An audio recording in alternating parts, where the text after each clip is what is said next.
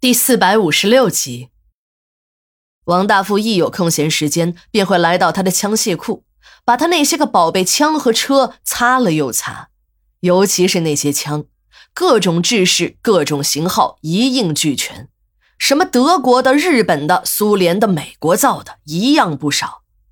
别看王大富没念过多少书，可对这些枪呢，说起来却是头头是道。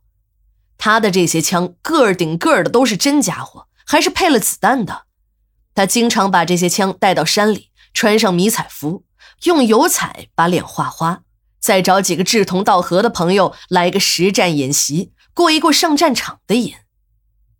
由于王大富的社会地位越来越高，资本实力也越来越雄厚，加之生产的属于战略性资源产品，又有当过兵的历史，和军队的关系更是千丝万缕。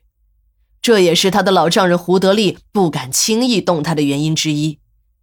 王大富有几辆百万的豪车，可他这个人怪得很，只有在出席正式场合的时候，他才会坐那些车。在他的眼里，自己这辆美国吉普才是真正的豪车。这是他千辛万苦的从一个外国收藏家的手里重金购买的。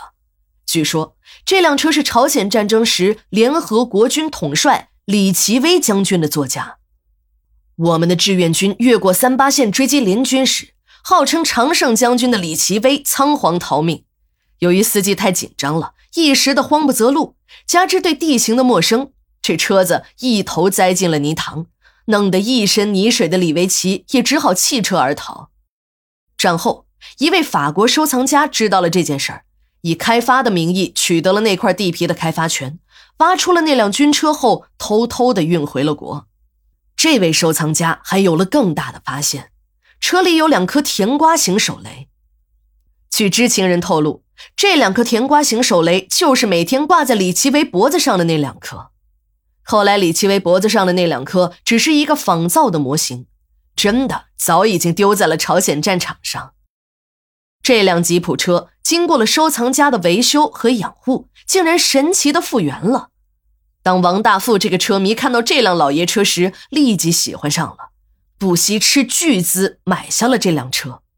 最初，这位法国收藏家也是不愿意转手的，他看王大富实在是喜欢，出的价钱也足够高，也就成人之美了。买卖成交后，那两颗甜瓜形的手雷也被那位法国收藏家作为赠品送给了王大富。让王大富心痛的是。有一颗在运输的过程中丢了，他虽然很生气，可也没敢声张。这些东西本来就是违禁品，都是通过走私渠道运进来的，让别人知道一个亿元村的老总走私，受不受处理他倒是不怕，关键是丢人呢，还会给那个早就看自己眼皮发青的老丈人胡德利留下口实，授人以柄。就这样。联合国军总司令李奇微将军的座驾到了义园村老总王大富的手里。王大富得到这个宝贝，自然是爱不释手。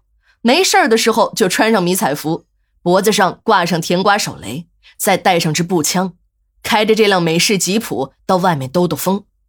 心情特别好的时候，还会让自己的二奶打扮成秘书的模样陪自己转转。东山村的老百姓们一开始还以为王大富得了神经病呢。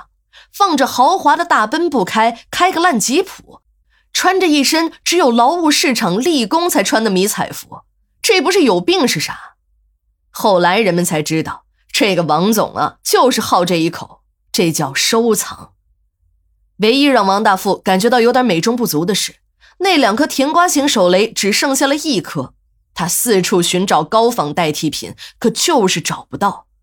没有办法，他想到了自己公司的机械厂。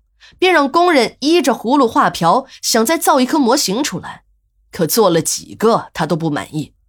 他的心里暗骂：“他妈的，老美造的东西就是操蛋，还真是仿不上。”可转而他又笑了：“仿不上也就对了。如果都那么好模仿，这东西啊也就一文不值了。”最后，王大富啊也就只有将就了，心想自己比李奇微那家伙牛逼多了。他脖子上虽然是两个，但都是假的。自己是只有一个不假，可确实是货真价实的家伙呀。